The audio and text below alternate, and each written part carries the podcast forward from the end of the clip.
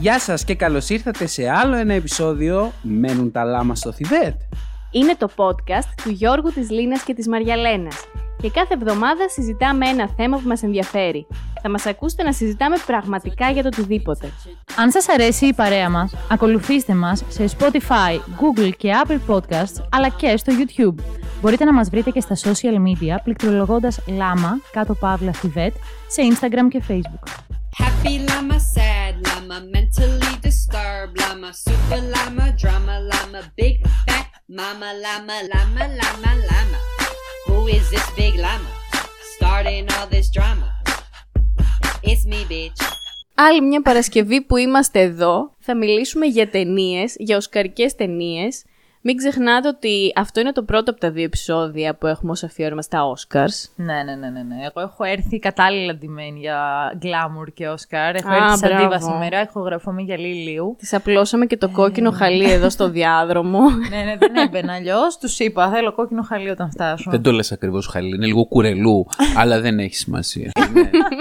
Είναι κατάλληλο για φωτογραφίσεις.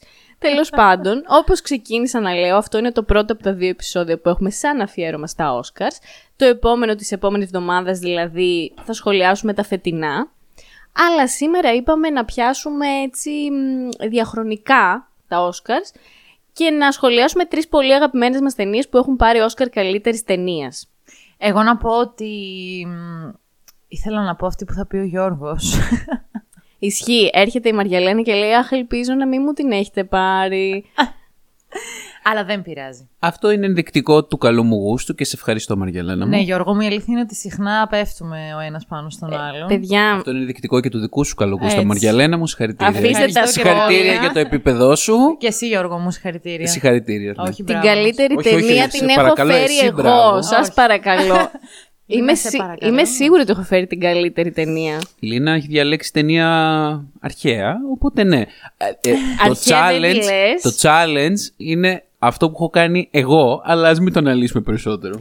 Καταρχάς, πείτε μου λίγο για τα Όσκαρς, εσείς τα βλέπατε σαν εκδήλωση, ρε παιδί μου? Βαριέμαι τη ζωή μου, δεν έχω καμία όρεξη να τα δω, δεν καταλαβαίνω γιατί πρέπει να κάθομαι και να βλέπω, να ανεβαίνουν κάθε 1-2 λεπτά και να παίρνουν από ένα γαλματάκι. Εντάξει, έχει κάτι ενδιάμεσα show που λένε κάτι χαζοαστία που εγώ τα θεωρώ cringe παρεπτόντως. Με ενδιαφέρει εννοείται όμως σαν θεσμός, δηλαδή θέλω οπωσδήποτε την επόμενη μέρα να δω ποιος κέρδισε, αν έγινε κανένα παρατράγουδο, παρατρεχάμενο κτλ. Ναι, okay. Αλλά να κάτσω 3, 4, 5 ώρες, πώς το διάλογο κρατάνε. Εν τω μεταξύ γίνεται και σε ώρα άκυρη. Κάθονται, τα βλέπουν, ξημερώματα. Παιδιά, μπράβο σας. Όχι, δεν θα σας κατακρίνω, αλλά δεν καταλαβαίνω αλήθεια. Κοίτα, εγώ ήμουν από αυτούς τους ανθρώπους. Okay. Μπράβο σας, δεν θα σας κατακρίνω, αλλά δεν καταλαβαίνω αλήθεια. Εγώ τα λάτρευα τα Όσκαρς, παιδιά, τα έβλεπα πάντα. Παιδιά, τα έπαιζε η ελληνική τηλεόραση. Εγώ τα έβλεπα στην Νόβα. Ναι, πάντα η Νόβα είχε τα δικαιώματα. Τώρα νομίζω είναι στην Κοσμοτέ. Δεν το επεδίωξα ποτέ να τα δω, να σου πω την αλήθεια. Μπορεί και να έψαχνα έτσι να βρω ποια ταινία, αλλά όχι ιδιαίτερα. Αυτό που πάντα όμως έψαχνα την επόμενη μέρα ήταν τα ρούχα που φόρεσαν. Α, ήσουν από αυτούς εσύ με τα ρούχα. Εγώ ήθελα να δω τι βάλαν τα φορέματα. Η αλήθεια είναι ότι εντάξει, όλοι είναι εξαιρετικά καλοντημένοι. Αυτό το οποίο έχω να σχολιάσω βέβαια είναι ότι είναι κουραστικό το πώς ντύνονται οι άντρες, γιατί όλοι ντύνονται με κοστούμια. Έρχονται... ναι, καλέ, για τους άντρες δεν ενδιαφέρεται κανείς.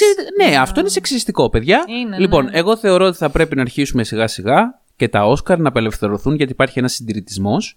Και να αρχίσουν οι άντρες να ντύνονται και λίγο πιο διαφορετικά. Να αρχίσουν να βάζουν και να βάλουν φούστα. Τη μόδα. Όχι φούστα, ντε και σόνι, ρε παιδάκι μου. Τώρα δεν σου λέω να πάνε να ντυθούν τώρα όπως ντύθηκε ο Σαμ Σμιθ στα Awards.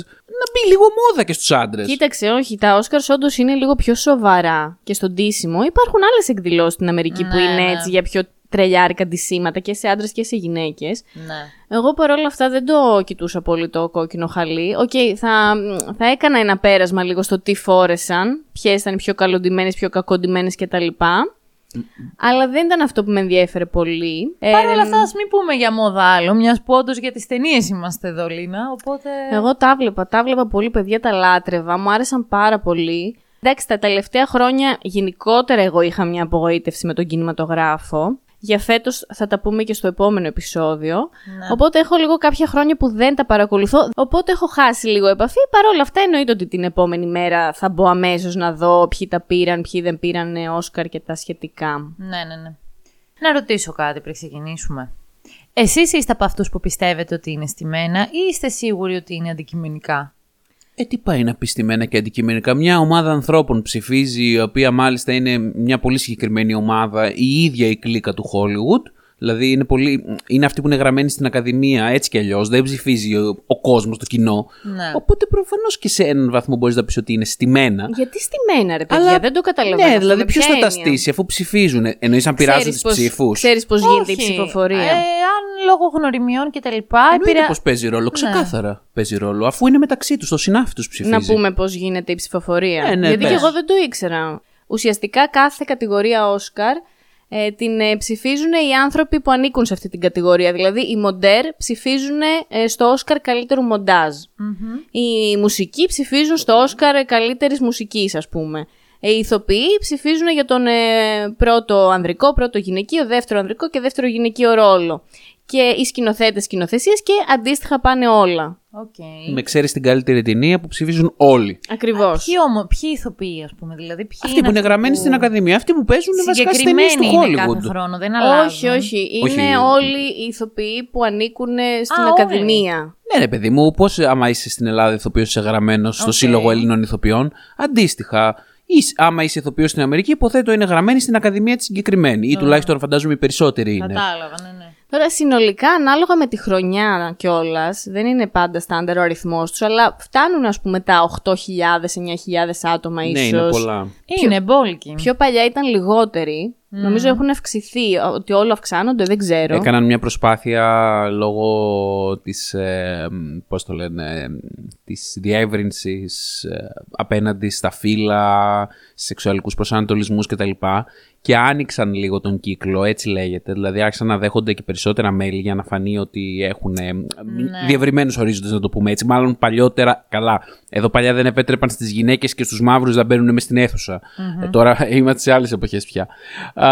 Τέλος πάντων, από το πρίσμα αυτό, το ότι μεταξύ τους αλληλοψηφίζονται, προφανώς τώρα, άμα είσαι για παράδειγμα ο Spielberg, η συζήτηση που κάνουμε τις τελευταίες μέρες για το Fabelmans, δηλαδή το ότι μπορεί να πάρει και Όσκαρ καλύτερης ταινίας. Τώρα εντάξει, έχεις ένα όνομα στον χώρο, σε ξέρουν. Ναι. Μπορεί να επηρεάζονται αυτές οι καταστάσεις, αλλά στημένα με την έννοια του ότι πειράζουν τις ψήφους κάποιοι συγκεκριμένοι, όχι, δεν πιστεύω ότι είναι. Ναι, και εγώ δεν το πιστεύω. Τώρα το αν έχουν γούστο αυτά τα 8.000 άτομα. Μπορεί να είναι κακόγουστα, τι να κάνουμε. Δεν το ξέρουμε και ακριβώς, ναι. Ναι. Ή ποιοι είναι οι λόγοι τέλος πάντων που γίνονται κάποια πράγματα. Άρα κάτι έπαιζε με τον Ντικάπριο τόσα χρόνια. Ναι, η αλήθεια είναι τώρα μην την ανοίξουμε τόσο πολύ συζήτηση. Αλλά το γεγονός ότι ο Ντικάπριο πήρε Όσκαρ για αυτό που πήρε και όχι για άλλα που είχε παίξει ήταν περίεργο. Εντάξει, ρε παιδιά, πάντα είναι και το θέμα της σύγκρισης. Τι να κάνουμε. Δηλαδή, είναι και άλλοι ηθοποιοί οι οποίοι είχαν, δεν ξέρω, εκείνη τη χρονιά μπορεί να ήταν πιο τυχεροί, πιο. Ναι, δεν ξέρω. Να τους έκατσε καλύτερα. Anyway. Κάποια στιγμή να την κάνουμε τη συζήτηση με τον Ντικάπριο, να το δούμε έτσι συνολικά. Ναι, ο Ντικάπριο θέλει ένα επεισόδιο μόνος του. Το μισό επεισόδιο μόνο για τις σχέσεις του. Αυτός και τα Όσκαρ, όχι ρε παιδί μου, για τις σχέσεις του. Του. Οπότε εμείς θα μιλήσουμε σήμερα για 3 ταινίες που διαλέξαμε. Δεν σημαίνει ότι θεωρούμε ότι είναι οι καλύτερες των καλύτερων που βγήκαν. Είναι οι αγαπημένες μας. Να μιλάς για τον εαυτό σου. Εσύ το θεωρείς. Ναι, εμένα η δικιά μου δεν θεωρώ ότι είναι η καλύτερη. Τη διάλεξα γιατί είναι μία από αυτές που έχω δει πολύ γλυκιά. Έγινε συζήτηση, θα τα πούμε και όταν έρθει η σειρά μου. Αλλά ας πάμε με χρονολογική σειρά να τα πιάσουμε. Ναι, θα ξεκινήσουμε με τη δική μου που όντως είναι η πιο παλιά από τις 3. Σίγουρα δεν θεωρώ ότι είναι η καλύτερη από όλες. Αυτό είναι πάρα πολύ δύσκολο να το πει κανείς, γιατί όλες οι ταινίες που έχουν πάρει Όσκαρ είναι πολύ καλές. Οι περισσότερες από αυτές είναι πολύ καλές. Πολύ σωστή διευκρίνηση. Οι περισσότερες. Ναι, οι περισσότερες. Και εννοείται ότι υπάρχουν και υποψήφιες ταινίες που είναι φοβερές και δεν πήραν τελικά το χρυσό αγαλματίδιο, το πολυπόθητο. Δεν πειράζει. Λοιπόν, ταινία που επέλεξα είναι ο Άγγλος Ασθενής του 1996 και είναι από τις αγαπημένες μου ταινίες. Szaralám, szaralám, átkozott gyötrelem.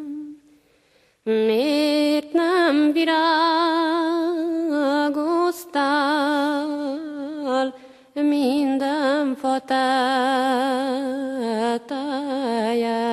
Τις top αγαπημένες μου, δηλαδή μπορεί να είναι και η αγαπημένη μου, είναι εκεί στην πρώτη διάδα. Μία ταινία που ήταν υποψήφια για 12 Όσκαρ και πήρε τα 9. Όπου πήρε πάρα πολλά Όσκαρ, ρε φίλε. Δεν το είχα συνειδητοποιήσει. Ναι. Πήρε το Όσκαρ καλύτερης ταινίας, καλύτερης ερμηνείας του δεύτερου γυναικείου ρόλου, καλύτερης σκηνοθεσίας για τον Άντων Μιγγέλα, καλύτερου σινηματόγραφη, καλύτερου art direction, καλύτερο costume design, best sound, film editing και καλύτερη μουσική από τον Gabriel Yard. Το soundtrack είναι ένα από τα πολύ αγαπημένα μου. Mm-hmm. Θυμάμαι όταν πρώτο έβαλα ίντερνετ στο σπίτι να προσπαθώ να κατεβάσω το soundtrack του Άγγλου Ασθενή. Με νόμιμους τρόπους, εννοώντας συνδεδεμένη με την εταιρεία παραγωγής της μουσικής, προσπαθούσε να το αγοράσει, ναι, αλλά δυσκολευόταν να βάλει τα στοιχεία της πιστωτικής κάρτας της μαμάς της. Πολύ ωραία τα λέει ο Γιώργος, έτσι ακριβώς έγιναν τα πράγματα. Ναι. Προσπαθούσα να κατεβάσω με αυτές τις ταχύτητες τις... Ξέρετε, ναι. Και θυμάμαι για το πρώτο κομμάτι, να το έχω 2-3 μέρες να κατεβαίνει. Αυτές ήταν οι ταχύτητες, να ισχύει. Και να ελπίζω ότι δεν θα πάρει κανείς τηλέφωνο να μας κόψει το download. Σαν θολή ανάμνηση είναι αυτό. Είναι λοιπόν μια ταινία που είδα σε μικρή ηλικία γενικά. Ήμουνα γυμνάσιο όταν την πρωτοείδα, δεν την είδα στον κινηματογράφο ποτέ. Θα ήθελα όμως πολύ. Είναι ένα πραγματικό έπος. Ναι. Είναι η πιο λυρική ταινία που μπορώ να σκεφτώ. Είναι σαν ποίημα. Δεν την έχω δει. Δεν την έχεις δει, αλήθεια? Ναι. Πιστεύω. Να τη δω, σωστά. Να τη δεις, ναι. Λοιπόν, θα πούμε λίγο την υπόθεση μέσα σε άκρες. Η ταινία ξεκινάει με έναν άντρα, ο οποίος είναι καμένος, έχει καεί όλο του το πρόσωπο και έχει αμνησία. Καταρχάς είμαστε στο Δεύτερο Παγκόσμιο Πόλεμο. Ναι, προς τα τέλη του Δευτέρου Παγκοσμίου Πολέμου. Η νοσοκόμα που τον φροντίζει, η Χάνα, που την παίζει η Juliette Binoche, η οποία πήρε και το Όσκαρ δευτέρου γυναικείου ρόλου, όπως είπαμε. Πάρα πολύ καλή. Αποφασίζει για να μην τον μετακινούν συνεχώς, να τον βάλει μέσα σε ένα εγκαταλελειμμένο μοναστήρι στην Ιταλία και να τον φροντίζει εκεί πέρα μέχρι το τέλος της ζωής του, γιατί ήταν σε πολύ άσχημη κατάσταση και δεν θα άντεχε και για πολύ. Εκεί πέρα λοιπόν βλέπουμε κάπως την καθημερινή τους ζωή. Αυτός έχει μαζί του ένα βιβλίο του Ηροδότου, με ιστορίες από τον Ηρόδοτο. Και σιγά σιγά ξετυλίγονται οι αναμνήσεις του. Δηλαδή αυτός, ενώ την ακούει την Χάνα να του διαβάζει τις ιστορίες του Ηροδότου, θυμάται την ζωή που είχε πριν από αυτό το ατύχημα που είχε. Ο Κόμης Λάσλοντ Αλμάσι είναι ο Άγγλος Ασθενής και τον παίζει ο Ray Fiennes. Στην πραγματικότητα δεν είναι Άγγλος όμως, απλά Άγγλο τον ονόμασαν οι γύρω-γύρω γιατί δεν ξέρανε τι είναι. Αυτός είναι ουγγρικής καταγωγής, χαρτογράφος, τον οποίον είχε προσλάβει η Βασιλική Γεωγραφική Εταιρεία για να χαρτογραφήσει τεράστιες εκτάσεις της ερήμου Σαχάρας. Εκεί γνωρίζει την Κάθριν Κλίφτον, που την παίζει η Kristin Scott Thomas, η οποία είναι παντρεμένη με τον Τζόφρι Κλίφτον, που τον παίζει ο Κόλιν Φέρθ, και ο οποίος γίνεται ο κερατάς της υπόθεσης, γιατί όπως καταλαβαίνετε η Κριστίν Σκοτ Τόμας ερωτεύεται και κάνει παράνομο δεσμό με τον... Με τη Juliette Binoche.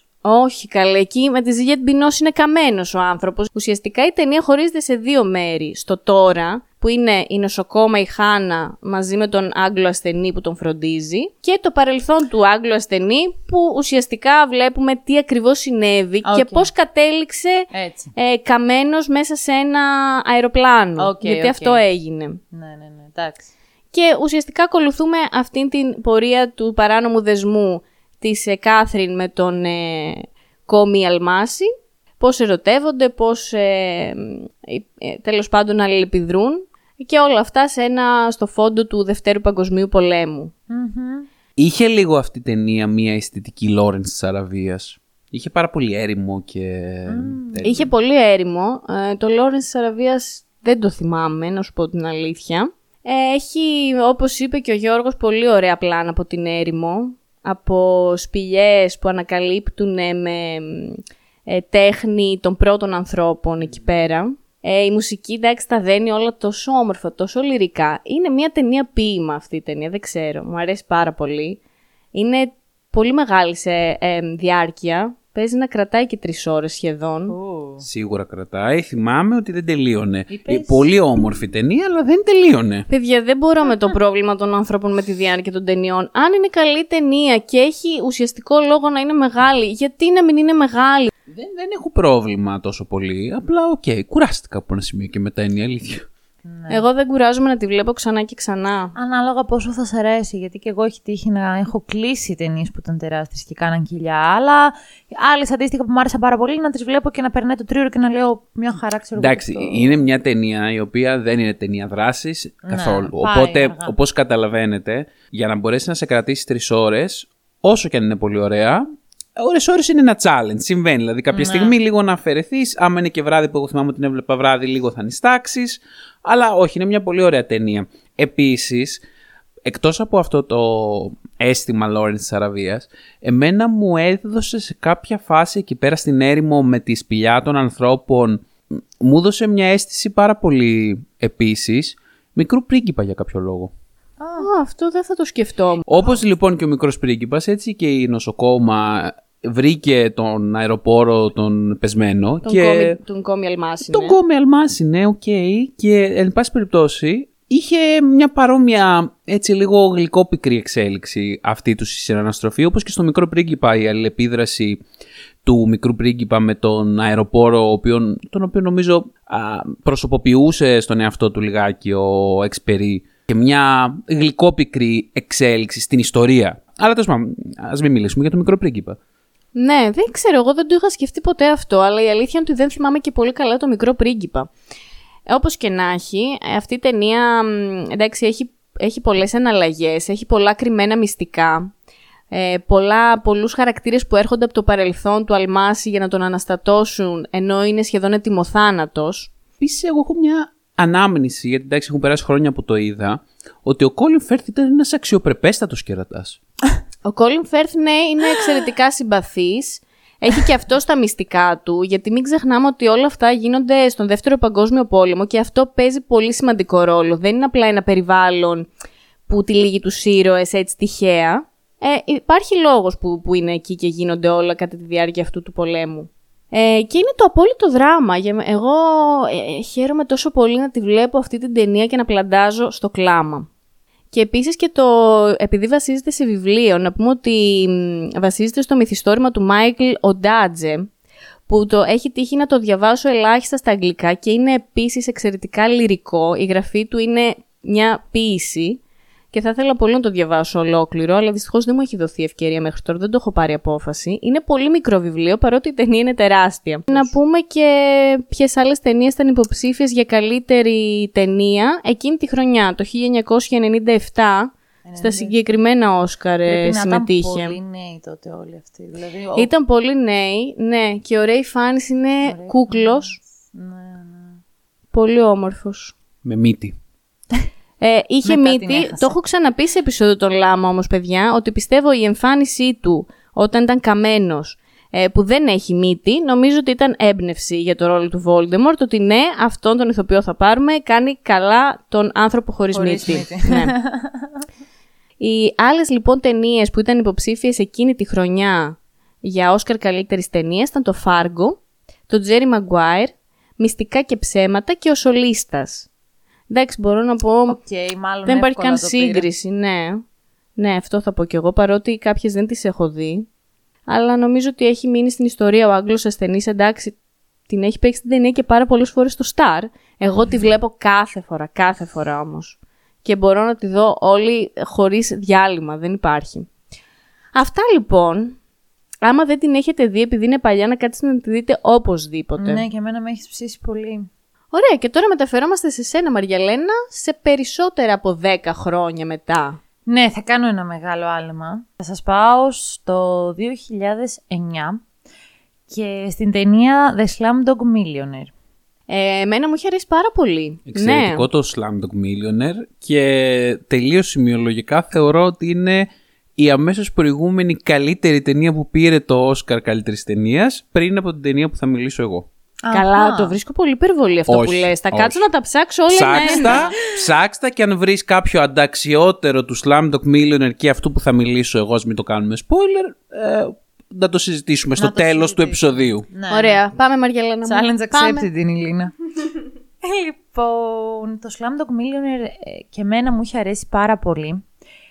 Άσχετα του ότι μου αρέσει πολύ το ποιος θέλει να γίνει εκατομμυριούχος. Σ' αρέσει όντως πολύ. Ναι. Αυτές οι σκηνές από τον εκατομμυρίουχο ήταν πολύ ωραίες εδώ μεταξύ. Ήταν λίγο Greek nostalgia τύπου που ήσουν ένα παιδί και έβλεπες τον εκατομμυρίουχο, αλλά όχι. Είναι μια πολύ γλυκιά ταινία. Πάρα πολύ ρομαντική. Πήρε 8 Όσκαρ. Πάντως να σου πω, το ρομαντική δεν είναι από τα πρώτα πράγματα που μου έρχονται στο μυαλό. Είναι όμως, γιατί αν το σκεφτείς, όλο αυτό που συμβαίνει, συμβαίνει για τον έρωτα. Ναι, ισχύει αυτό, από έχει έρωτα μέσα άποψη. Ναι, βέβαια. Ο πρωταγωνιστής μας είναι ένα φτωχό παιδί από τα Slumdogs, από τις φτωχογειτονιές. Πριν αρχίσω να λέω για την ταινία, να πω ότι ήταν υποψήφια για 10, νομίζω, Όσκαρ, πήρε τα 8 πάντως. Κανένα από αυτά για ηθοποιία, βέβαια. Για πες, γιατί ήταν υποψήφιο. Ήταν όλοι οι πρωτοεμφανιζόμενοι ηθοποιοί, δεν χαρακτηρίστηκε από αυτό. Πήρε καλύτερης ταινίας σκηνοθεσίας, μοντάζ, διασκευασμένου σεναρίου, φωτογραφίας. Είχε πολύ ωραία φωτογραφία, είναι η αλήθεια, και εγώ το θυμάμαι, μου άρεσε πάρα πολύ. Μουσικής επένδυσης, τραγουδιού και ήχου, ενώ είχε από μία ακόμα υποψηφιότητα στις κατηγορίες ηχητικών εφέ και τραγουδιού. Το τραγούδι το θυμάμαι πάντως. Το θυμάσαι. Hey ho! Ναι. Είχε λίγο. Μεγάλη επιτυχία είχε γίνει αυτό το τραγούδι. Εν τω μεταξύ εμφανίστηκε στο τέλος. Μα είχε Bollywood. Που έχει τον Bollywood τον χορό. Ναι.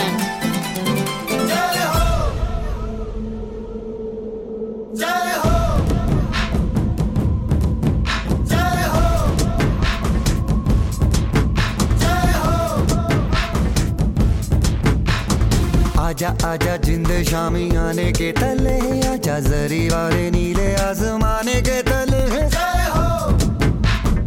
Το φοβερό σε αυτή την ταινία, παιδιά, είναι αυτό το πόσο πολλοί προσπάθησαν να συνδυάσουν την κουλτούρα του Bollywood αλλά με χολιγουντιανό στάτους. Και ήταν πολύ ωραίο.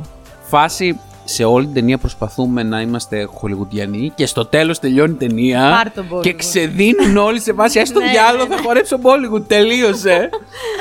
Ίσως αυτό τους χαρακτηρίζει και όλους αυτούς τους ανθρώπους, ότι έχουν το χορό και τη μουσική πολύ βαθιά, ρε παιδί μου, μέσα τους, παρά τις δυσκολίες και τις κακουχίες που περνάνε. Βραβεύτηκε και με 4 χρυσές σφαίρες. Καλύτερης ταινίας, δράμας, σκηνοθεσίας, μουσικής επένδυσης και σεναρίου. Ωραία.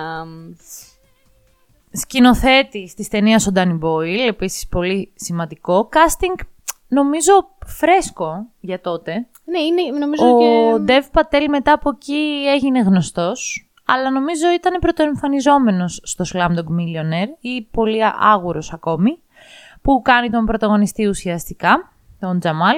Η αγαπημένη του πρωταγωνιστή στην ταινία ενσαρκώνεται από την Φρίντα Πίντο και αυτή νομίζω πρώτη φορά την είδαμε σε αυτή την ταινία. Την έχουμε δει και κάπου αλλού από εκεί πέρα. Εγώ ναι, αλλά δεν μπορώ να σου πω που, δεν θυμάμαι. Εντάξει. Αλλά την έχω δει. Mm-hmm. Και γενικότερα το υπόλοιπο casting, είχε κάποιους γνωστές φυσιογνωμίες, αλλά όχι κάποιον που να σας πω πάρα πολύ γνωστός. Ναι, κατάλαβα. Να σας πω λίγα λόγια τώρα για την ταινία. Θα προσπαθήσω και εγώ να μην κάνω spoil, γιατί αν δεν την έχετε δει, εννοείται να τη δείτε. Ουσιαστικά μιλάμε για την ιστορία του Τζαμάλ Μαλίκ. Είναι 18 χρονών, είναι ένα ορφανό παιδί, το οποίο ζει στις φτωχογειτονιές του Μουμπάι. Το φτωχό θα μπορούσε να αφαιρεθεί. Οι πλουσιογειτονιές είναι το περίεργο εκεί πέρα, όχι οι φτωχογειτονιές. Ισχύει, ήταν ένα παιδί από τις φτωχογειτονιές του Μουμπάι.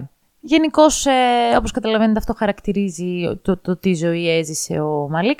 Εμείς τον βλέπουμε τώρα, ετοιμάζεται να ζήσει μία από τις μεγαλύτερες μέρες της ζωής του.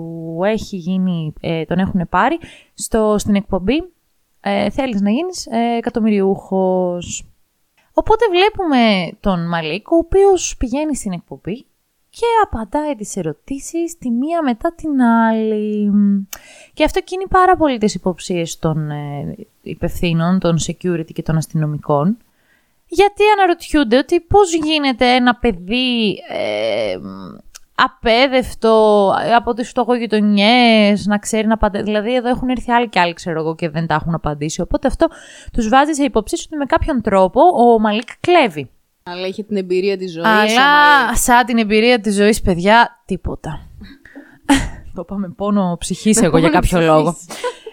Λοιπόν, και σταματάει το παιχνίδι, γιατί είχε τελειώσει ενώ η ώρα της ζώνης, στην προτελευταία ερώτηση. Αλλά τι γίνεται. Το βράδυ, αναμεταξύ της πρώτης και της δεύτερης εκπομπής, επειδή οι αστυνομικοί τον υποψιάζονται, παίρνουν τον Μαλίκ ως ύποπτο σε κράτηση, στο κρατητήριο, για να του κάνουν ανάκριση και να βρουν πώς κλέβει. Είναι πεπισμένοι ότι κλέβει. Δυνατόν. Εντάξει, εννοείται ρατσιστικό, εννοείται 1002. Και ο Μαλίκ, για να τους πείσει, ξεκινάει και τους λέει την ιστορία της ζωής του. Οπότε εμείς την ταινία όλη την βλέπουμε σε επίπεδα ιστορικά διαφορετικά. Γιατί μία είμαστε στο τώρα που τον βλέπουμε να κάνει την ανάκριση. Μία είμαστε στο λίγο πιο πίσω που δείχνει και την εκπομπή που προηγήθηκε και πώς απαντούσε τις ερωτήσεις. Και μία που ανατρέχουμε στη ζωή του, όπου ουσιαστικά έτυχε κάθε ερώτηση που συναντούσε στην πορεία του να συνδέεται με ένα βίωμά του και άρα βιωματικά να ξέρει την απάντηση. Ναι, ήταν πολύ έξυπνο όλο αυτό. Πολύ ωραίο, πολύ έξυπνο, πολύ παιχνιδιάρικο σενάριο θα πω. Πολύ σκληρές αναμνήσεις. Πολύ σκληρές αναμνήσεις. Μερικές δηλαδή ήταν βαθιά συγκινητικό. Δεν μπορώ να ξεπεράσω τα παιδάκια που, ναι, που τα ακροτηρίαζαν για να μπορούν να ζητιανεύουν. Ναι, πραγματικά και εμένα, αν μου έχει μείνει ένα πράγμα, ρε παιδί μου, από αυτή την ταινία ήταν αυτό. Ναι. Και εδώ δηλαδή στην Ελλάδα, όταν βλέπω ανθρώπους που είναι χτυπημένοι, ακροτηριασμένοι κτλ., παιδιά, σκέφτομαι το Slumdog Millionaire. Ότι παίζει να το έχουν κάνει επίτηδες. Όχι, παίζει, σίγουρα έχει γίνει αυτό το πράγμα. Παιδιά, δεν ξέρω, είναι τρομερά στενά. Είναι μια βαθιά από τις πολύ σκληρές ταινίες, τέλος πάντων. Με ένα αισιόδοξο όμως μήνυμα. Αυτό παράλληλα θέλω να πω. Ναι. Να μην το βαρύνω. Δηλαδή, όχι spoiler, αλλά μέσα από τις αναμνήσεις του συναντάμε και την παλιά του αγαπημένη κοπέλα, την οποία όμως την έχει χάσει και την ψάχνει. Οπότε το αφήνω εκεί. Ναι, μην μπούμε παραπάνω. Αυτό είναι μια πάρα πολύ γλυκιά ταινία. Μας βάζει λίγο σε αυτόν τον κόσμο που η αλήθεια είναι ότι δεν βλέπουμε τον τρόπο ζωής όλων αυτών των φτωχογειτονιών. Δηλαδή, σου δείχνει όντως σκληρά πώς είναι τα πράγματα. Θυμάμαι και μια άλλη σκηνή. Ποια? Αυτή με τις τουαλέτες. Αχ, το θυμάστε? Ως παιδάκι μικρό, πάνε τύπου 10χρονο, ρε, που βούτυξε μέσα σε μια τρύπα με σκατά στην κυριολεξία. Ναι. Για να κρυφτεί από κάτι. Δεν θυμάμαι. Ναι, πω, παιδιά, πραγματικά είναι φοβερές αυτές οι εμπειρίες που είχε αυτός ο άνθρωπος. Είχε ζήσει πολλά. Και αν θυμάμαι καλά, η τελευταία ερώτηση που κάνανε στον Μαλίκ Ήτανε για τους τρεις σωματοφύλακες ουσιαστικά. Έλεγε στο βιβλίο του Αλέξανδρου Δουμά, οι τρεις σωματοφύλακες. Οι δύο σωματοφύλακες είναι ο Άθος και ο Πόρθος. Και ρωτούσε ποιο είναι το όνομα του τρίτου. Και είχε, ξέρω εγώ, σαν επιλογή τον Άραμις, είχε και τον Δαρντανιάν και είχε άλλους δύο άσχετους. Και τον Καρδινάλιο Ρισελιέ και τον Πλανσά. Όλοι είναι χαρακτήρες, νομίζω, από το βιβλίο. Ναι, όλοι. Ρε, είναι πολύ εύκολο. Όταν λέω εύκολο, είναι γελίο. Πάντως, ο πρωταγωνιστής, επειδή ήταν ένα παιδί που ήταν απέδευτο, δεν το είχε συναντήσει, το θυμόταν από ένα παραμύθι που του διάβαζε η μαμά του όταν ήταν παιδί. Δηλαδή, όχι και αυτό, από τους ίδιους τους τρεις σωματοφύλακες. Δεν του το είχαν πει, όχι. Okay. Δεν τον είχαν. Πάντως δεν ξέρω, παιδιά. Εγώ θα το θεωρούσα αυτό στημένο. Θα έλεγα είναι στημένο για να κερδίσει αυτό το παιδί. Γιατί δεν θυμόμουν ότι είναι τόσο γελία η τελευταία ερώτηση. Ήταν. Εγώ θα ήξερα να την απαντήσω από όταν ήμουν 5. Όντως. Το έβλεπα σε κινούμενο σχέδιο. Και είναι πολύ γνωστό ότι ο Νταρντανιάν ήρθε τέταρτος. Υπήρχαν ήδη οι τρεις σωματοφύλακες όταν μπήκε ο Νταρντανιάν στην παρέα. Ναι, εννοείται. Απλά δεν ξέρω, ίσως είναι δεδομένο για εμάς που όντως και εγώ τους έχω διαβάσει, τους έχω δει σε παιδικό πολλές φορές, αλλά σκέφτομαι ότι μπορεί κάποιος που δεν έχει δει το παιδικό. Ναι, αλλά έχει πάει στον εκατομμυριούχο. Εντάξει, δηλαδή πρέπει να έχει κάποιες γνώσεις. Ναι, οκ. Τέλος πάντων. Ελάτε. Πολύ ωραία ταινία πάντως. Γενικά θυμάμαι ότι μου άρεσε πάρα πολύ. Ναι, είναι πολύ ωραία ταινία, να τη δείτε. Ως μια χαρακτηριστική ταινία που απεικονίζει Ινδία, επίσης έχει αυτό το χαρακτηριστικό του πολλά χρώματα. Εντάξει, είναι και Ντάνι Μπόιλ. Ο Ντάνι Μπόιλ έχει μια σκηνοθεσία έτσι. Ναι, και γρήγορη, πολύχρωμη. Είναι χαρακτηριστική, τέλος πάντων. Και εμένα μου αρέσει πολύ αυτή η σκηνοθεσία. Επίσης, ένα fact που διάβασα είναι ότι η Coca-Cola και η Mercedes-Benz δεν δέχτηκαν να μπουν τα λογοτυπά τους στην ταινία, γιατί επειδή δείχνει φτωχογειτονιές και φτωχούς ανθρώπους, δεν θέλανε να συσχετιστούν. Να συνδεθεί, ναι. Γιατί ουσιαστικά ο Μπόιλ ήθελε να βάλει την Coca-Cola, από ό,τι θυμάμαι, σε μια σκηνή ένας τύπος να χρησιμοποιεί κουτάκια Coca-Cola σαν δόλωμα για κάτι παιδάκια, ότι θα σας τα δώσω τύπου αν κάτι. για να τα εξαπατήσει. Ναι, ούτε εγώ θα ήθελα. Είναι πολύ λογικό. Είναι Coca-Cola. Πολύ λογικό. Και η Mercedes δέχτηκε να δείχνουν Mercedes κανονικά σε σκηνές, αλλά όχι όταν τα αυτοκίνητα κυκλοφορούσαν στις φτωχογειτονιές. Οκ. Okay. Ναι. Θες να μας πεις και ποιες άλλες ήταν υποψήφιες για Όσκαρ? Λοιπόν, οι υπόλοιπες ταινίες που ήταν υποψήφιες μαζί με το Slumdog Millionaire εκείνη τη χρονιά είναι όλες πολύ ωραίες. Έχω να πω. Α, για πες. Όλες. Οι δύο τουλάχιστον είναι πολύ αγαπημένες μου. Ήταν καταρχάς η απίστευτη ιστορία του Benjamin Button που το έχω δει άπειρες φορές. Καλό, καλό. Ναι. Ναι. Το Milk. Καλό. Καλό. Και μετά, ήταν το Frost Nixon η αναμέτρηση, δεν το έχω δει καν. Και το Σφραγισμένα Χείλη που. Φοβερό το Σφραγισμένα Χείλη. Φοβερό, Ναι, με την Kate Winslet. Α, με την Kate Winslet. Και μπράβο. Το Ray Fiennes. Μπράβο, μπράβο. Ναι, πολύ ωραία ταινία. Πολύ ωραίες ταινίες το 9. Εντάξει, κοίταξε να δεις. Ο Benjamin Button εμένα δεν με εντυπωσίασε. Δεν σε εντυπωσίαζε. Παρότι είναι ταινία για εντυπωσιασμό, δεν με εντυπωσίασε τελικά. Okay. Το Milk ενδιαφέρουσα ταινία. Από αυτές προτιμώ τα Σφραγισμένα Χείλη. Οκ. Okay. Πάντως δυνατές και οι τρεις μπορούν. Δηλαδή, εμένα μου άρεσε πολύ το Benjamin Button, αλλά και το Milk και τα Σφραγισμένα Χείλη ήταν πολύ ωραίες ταινίες. Ναι, ναι, ναι. Αλλά εντάξει, το Slumdog Millionaire θεωρώ ξεχώριζε. Ναι, όντως. Ναι, το άξιζε το. Έτσι και λίγο διαφορετικό σε σχέση με τα υπόλοιπα. Ναι, μόνο τα Σφραγισμένα Χείλη θα μπορούσαν να είναι αντάξια του Slumdog Millionaire. Τα υπόλοιπα τώρα. Το Benjamin Button, εμένα, εγώ προσωπικά δεν το εκτίμησα ποτέ σαν ταινία. Το εκτίμησα, δεν θα πω όχι. Δεν ξέρω, ρε παιδιά, δεν μου άρεσε και η ιστορία, οπότε δεν είμαι αντικειμενικός. Το Milk δεν το έχω δει, είναι η αλήθεια. Δεν ήταν, όχι, όχι για Όσκαρ, είχε διαφορά από τις άλλες. Και ούτε το άλλο. Ποιο είπαμε ότι είναι το άλλο? Το άλλο Frost Nixon, δεν το έχω δει. Τούτο. Ναι, όχι, δεν το έχω δει. Με τον Nixon, δεν ούτε εγώ. Και τον Frost. Και τον Frost. Τον Mr. Frost. Ελάτε, ελάτε, πάμε, πάμε. Για πάμε στο Γιώργο. Πάμε μου έκλεψε την επιλογή, αλλά δεν θα πειράζει. Θα πω πόσα χρόνια αργότερα πάμε. Πάμε 10 χρόνια αργότερα, παιδιά. Σχεδόν στο σήμερα δηλαδή φτάνουμε πια. Και εδώ θέλω να επισημάνω ότι εγώ επέλεξα ταινία εξ αρχής με την νοοτροπία του. Μπορείς να βρεις μια ταινία των τελευταίων 10 χρόνων που να αξίζει να αναφερθεί. Γιατί εντάξει, τα τελευταία χρόνια το έχουμε ξανασυζητήσει ως γκρινιάριδες σε αυτό το podcast, ότι ζούμε ένα δράμα στον κινηματογράφο. Ναι. Υπάρχει μια τάση βελτίωσης, να το αναγνωρίσουμε. Ναι, ναι, αλλά έχουμε δρόμο ακόμα. Λοιπόν, μέσα λοιπόν στη μαυρίλα θα σχολιάσω οριακά της τελευταίας δεκαετίας. Το 2019 βγήκαν τα Παράσιτα, παιδιά. Εντάξει, το έχουμε δει και όλοι. Που εντάξει, οκ. Ναι, ναι, θεωρώ ότι έπρεπε να έρθει από το εξωτερικό προφανώς στο Hollywood. Όχι στο Hollywood, στα βραβεία Όσκαρ, εν πάση περιπτώσει. Μια ταινία για να τους ξυπνήσει. Να. Η ταινία αυτή να πούμε ότι έχει διακριθεί ως η μοναδική ξενόγλωσση ταινία, η οποία καταρχάς είναι από την Νότια Κορέα η προέλευση της ταινίας. Okay. Είναι η μόνη ταινία που έχει διακριθεί από το εξωτερικό σαν ξενόγλωσση ταινία για να πάρει το Όσκαρ καλύτερης ταινίας. Καμία άλλη ξενόγλωσση ταινία δεν το έχει καταφέρει αυτό στην ιστορία των Όσκαρ. Mm.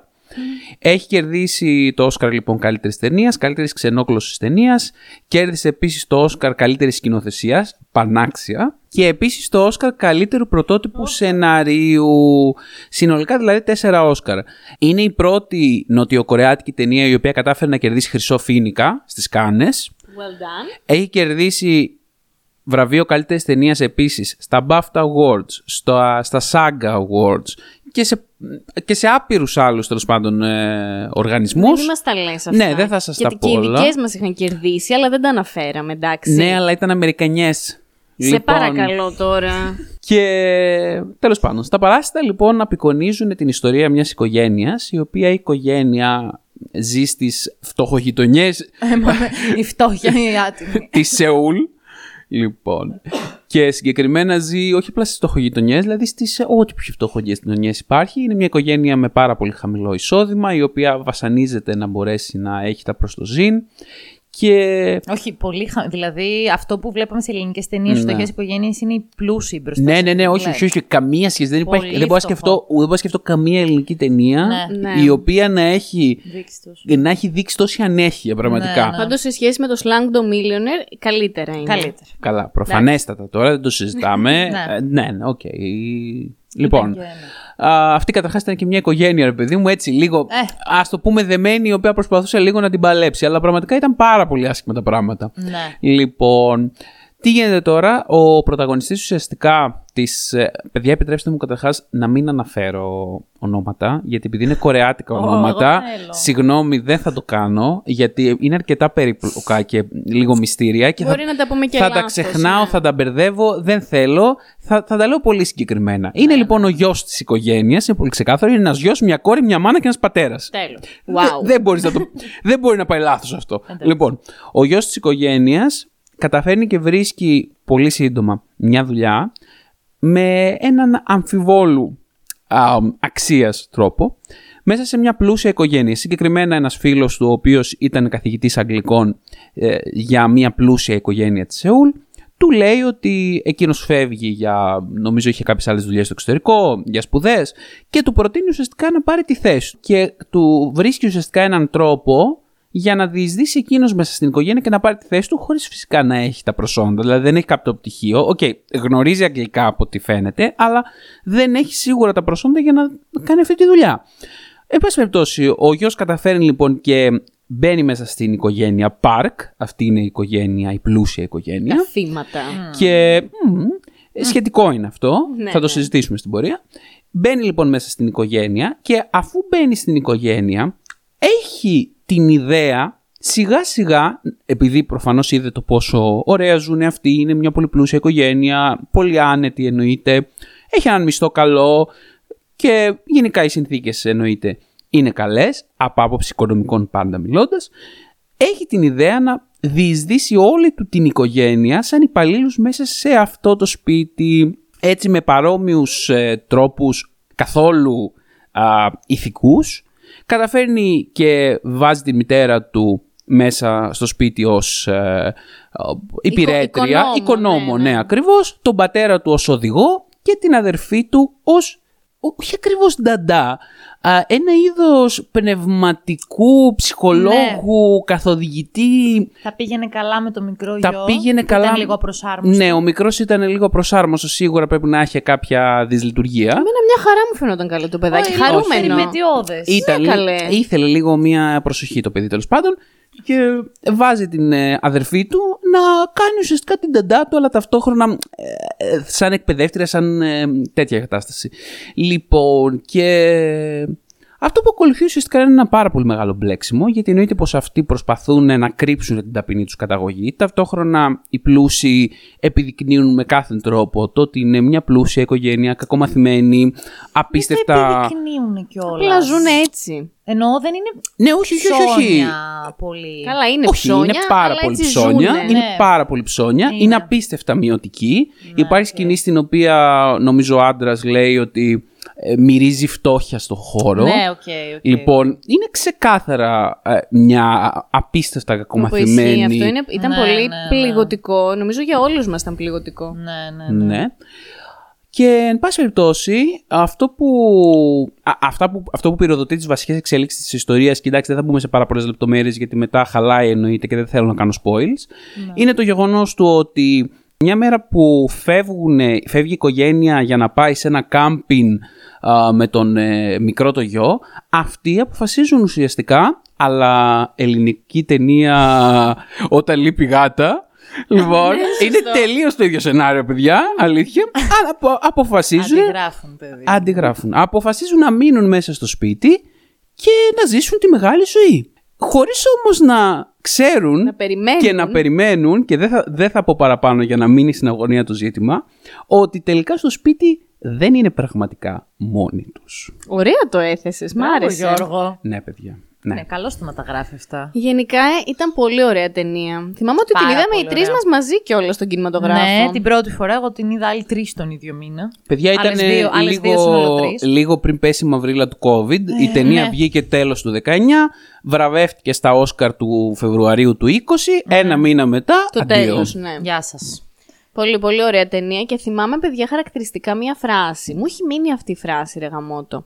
Που λέει, νομίζω λέει ο πατέρας της οικογένειας για την πλούσια κυρία. Λέει η κυρία όμως είναι πολύ ευγενική και καλή. Και λέει η γυναίκα του είναι ευγενική γιατί είναι πλούσια. Ακριβώς. Και μου έκανε πολύ κλικ αυτό. με το πώς αυτοί που έχουν λεφτά και εμείς μέσα σε αυτούς, γιατί μπορεί να μην είμαστε πλούσιοι, αλλά ζούμε μια καλή φυσιολογική ζωή. Δεν ταπεινωνόμαστε. Ναι. Εντάξει, επειδή ακριβώς έχουμε αυτή τη ζωή, έχουμε και τη δυνατότητα να είμαστε και ευγενικοί όταν έρχεται η ώρα αυτή. Κατάλαβες. Εννοείται, παιδιά, εννοείται. Θέλω να σχολιάσω πάρα πολλά πράγματα, αλλά σίγουρα δεν προλαβαίνω και όχι απλά δεν προλαβαίνω, δεν θα τα θυμηθώ όλα όσα θα ήθελα να σχολιάσω.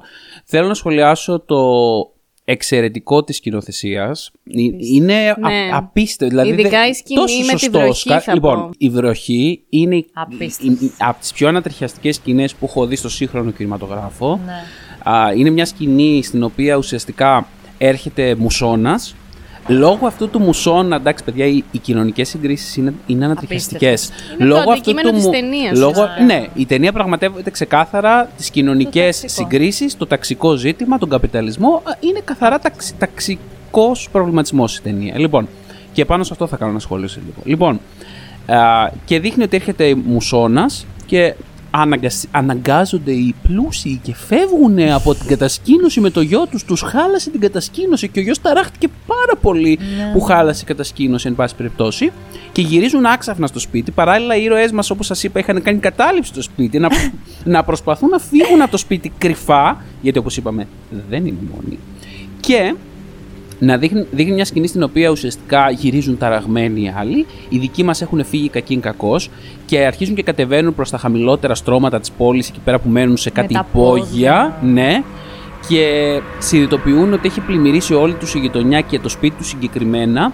Όχι απλά από νερό βροχής, αλλά από τους πλημμυρισμένους υπονόμους. Ημυπόγειο το σπίτι. Ημυπόγειο, ναι. Υπάρχει μια δεν τα ξέρω και αυτά τα επιστημονικά, σε κάμψ, πώς το διάλογο λέγονται.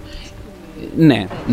Υπάρχει λοιπόν μια σκηνή συγκεκριμένα σε αυτή την ροή, τέλος πάντων, της ταινίας, στην οποία δείχνει την κόρη, η οποία κάθεται πάνω στην τουαλέτα την κλειστή και καπνίζει, ενώ παράλληλα η τουαλέτα πετάει βρωμόνερα προς όλες τις κατευθύνσεις, η οποία δεν ξέρω ειλικρινά που είναι αυτός ο άνθρωπος, να υποκληθώ που το αίσθησε αυτό το πράγμα. Είναι πανέμορφο, και ταυτόχρονα... τόσο συχαμερό πανέμορφο. Ναι. Ταυτόχρονα δείχνει και την κατάπτωση, την ηθική, ρε παιδί μου. Ακριβώς. Έχει μια σκηνή στην οποία στέκεται ο γιος πάνω στα σκαλιά, στην κορυφή των σκαλιών που οδηγούν προς τη φτωχογειτονιά, και τον δείχνει να κοιτάει προς τα κάτω και παράλληλα να τρέχει το νερό, το οποίο είναι απίστευτα συμβολικό. Και εγώ με το που το είδα σκέφτηκα αυτό, ότι δείχνει ότι έχει ξεκινήσει η ηθική κατάπτωση αυτών των ανθρώπων στην προσπάθειά τους να επιβιώσουν σε αυτή την κοινωνία. Ναι. Ένα σχόλιο το οποίο επίσης σχετίζεται με το συγκεκριμένο ζήτημα είναι ότι άμα παρατηρήσετε το πόστερ της ταινίας, το οποίο επίσης είναι εκπληκτικό, απεικονίζει ουσιαστικά την πλούσια οικογένεια, απεικονίζει τον γιο και τον πατέρα, οι οποίοι είναι οι πρωταγωνιστές ουσιαστικά. Εντάξει, και η κόρη και η μητέρα, αλλά είναι σε πιο δευτερεύοντες. Όχι, δεν νομίζω ότι είναι πιο δευτερεύοντες. Όχι, δεν είναι στο πόστερ η μητέρα και η κόρη. Ναι, δεν είναι όμως πιο δευτερεύοντες ρόλοι καθόλου. Ναι, οκ. Απλά μάλλον έτυχε έτσι, τους άρεσε το πόστερ να γίνει. Ναι, εν πάση περιπτώσει, οκ. Και αυτό το οποίο έχει ενδιαφέρον είναι ότι υπάρχουν διάφορες ερμηνείες για αυτό το πόστερ, γιατί δείχνει τα μάτια των πρωταγωνιστών, όλων των ηθοποιών, καλυμμένα με αυτό το, ξέρετε, που βάζουν στις κατασκοπικές ταινίες για να κρύβουν τα μάτια και τα πρόσωπα για να μην φαίνονται. Μια μαύρη λεπτή λωρίδα. Σε ντοκιμαντέρ ίσως. Μπράβο, και σε ντοκιμαντέρ ίσως. Και αυτό που έχει ενδιαφέρον είναι ότι οι δικοί μας οι ήρωες έχουν μαύρη λωρίδα στα μάτια, ενώ η πλούσια οικογένεια έχει λευκή λωρίδα στα μάτια. Γιατί αυτό? Προφανώς για να απεικονίζει τις διαφοροποιήσεις. Και εναλλακτική ερμηνεία για το συγκεκριμένο πράγμα, το οποίο μου άρεσε πάρα πολύ, είναι ότι τα παράσιτα, όπως και τα σκουλίκια, είναι τυφλά. Δεν βλέπουν.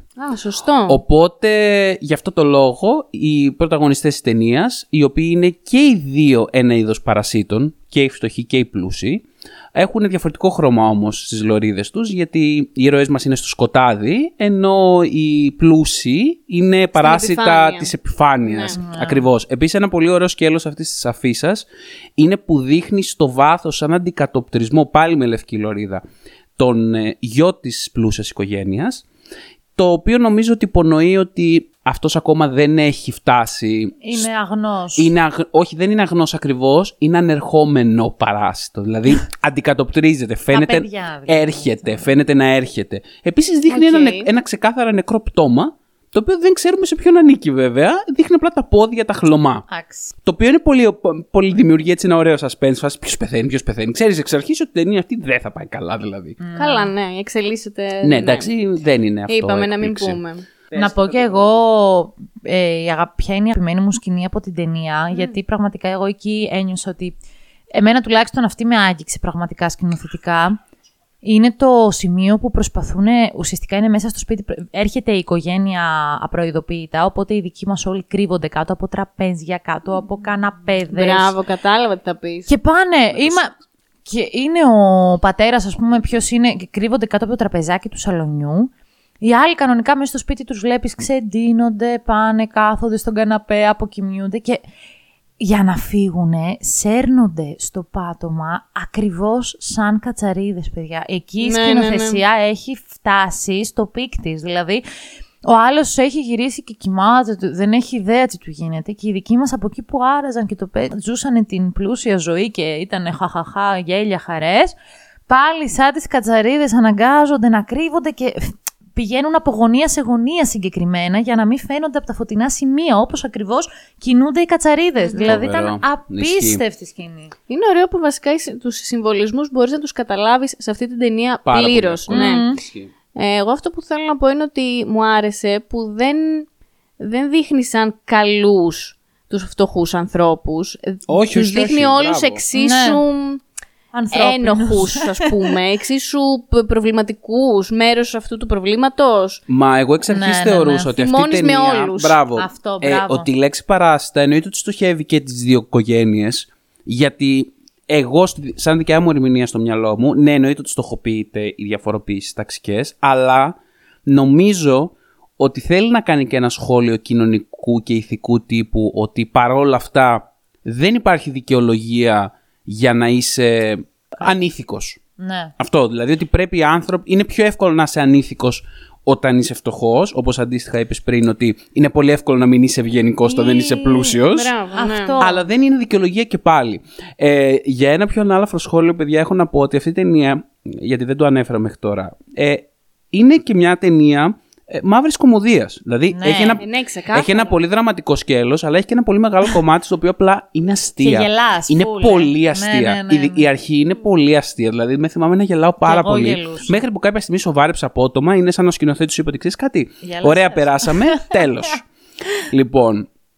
Και το πιο αστείο κομμάτι εννοείται είναι το γεγονός ότι οι πλούσιοι, επειδή είναι απίστευτα ξυπασμένοι, δεν ήθελαν να αποκαλούν τους υπαλλήλους τους με κορεάτικα ονόματα. Μπράβο, αυτό είναι πολύ αστείο. Λοιπόν, και μιλούσαν, τους ανάγκασαν να τους απευθύνονται με αγγλικά ονόματα. Π.χ. η κόρη ονομάστηκε Miss Jessica. Έτσι, γιατί έτσι.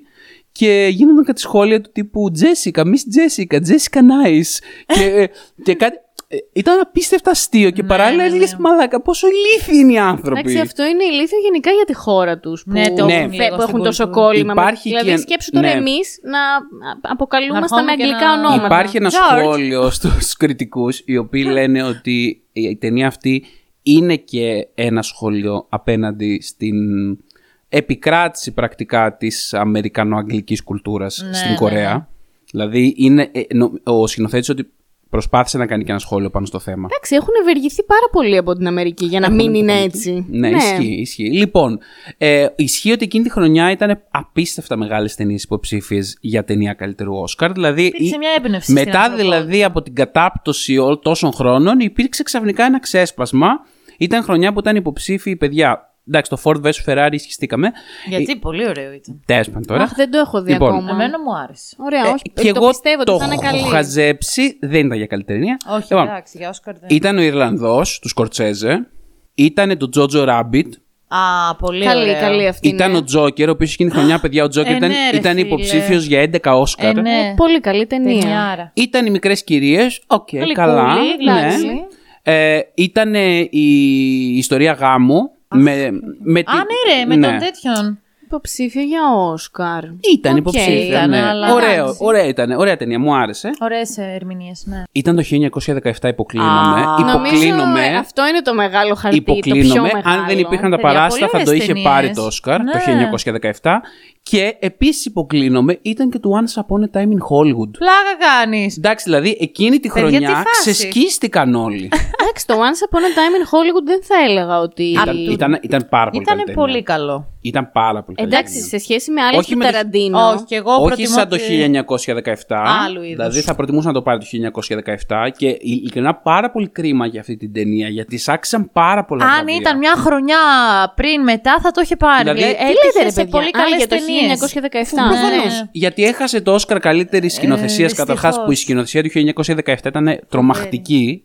Αλλά οκ, τα Παράσιτα ήταν σε άλλο επίπεδο. Παιδιά, εγώ δεν ξέρω, δεν μπορώ να πω ότι θυμάμαι ταινία να με έχει καθυλώσει τόσο. Δεν ξέρω, με έχει ελάχιστες στη ζωή μου. Εντάξει, εγώ δεν θα πω ελάχιστες, γιατί με καθυλώνουν γενικά οι ταινίες πολλές.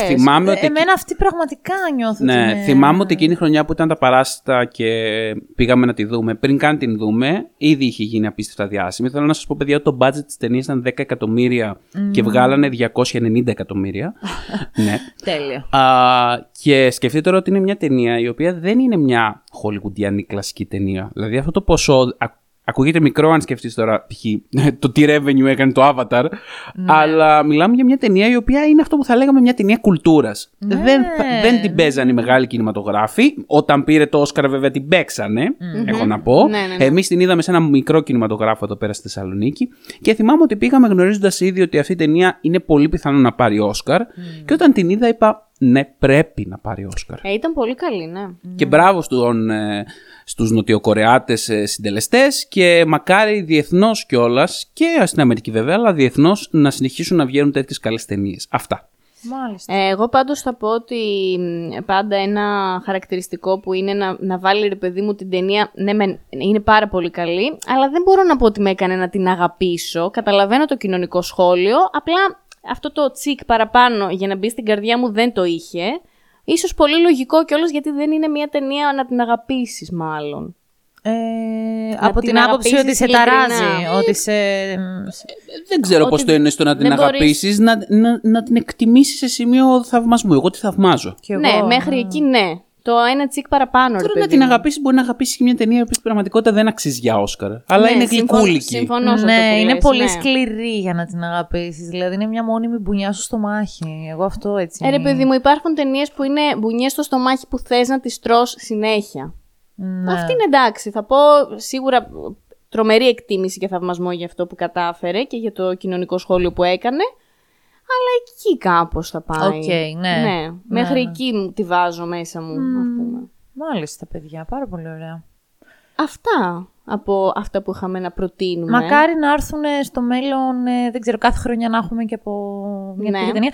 Για το 23 ανυπομονώ πολύ να συζητήσουμε σε άλλο επεισόδιο. Πολύ να κράξω καταρχάς. Δεν έχουμε δει ακόμα τα αποτελέσματα. Δεν τα έχουμε δει. Τις υποψηφιότητες εγώ τις κράζω και τώρα. Εγώ λίγο να... Ναι. Μάλιστα, πάρα πολύ ωραία. Λοιπόν, όσοι δεν τα έχετε δει, παιδιά, τρέξτε να τα δείτε. Δείτε τα Όσκαρ μαζί με εμένα που δεν τα έχω δει που βγαίνουν τώρα. Να είμαστε updated στο επόμενο επεισόδιο για να τα σχολιάσουμε όλα. Τα λέμε την επόμενη Παρασκευή. Γεια σας, παιδιά.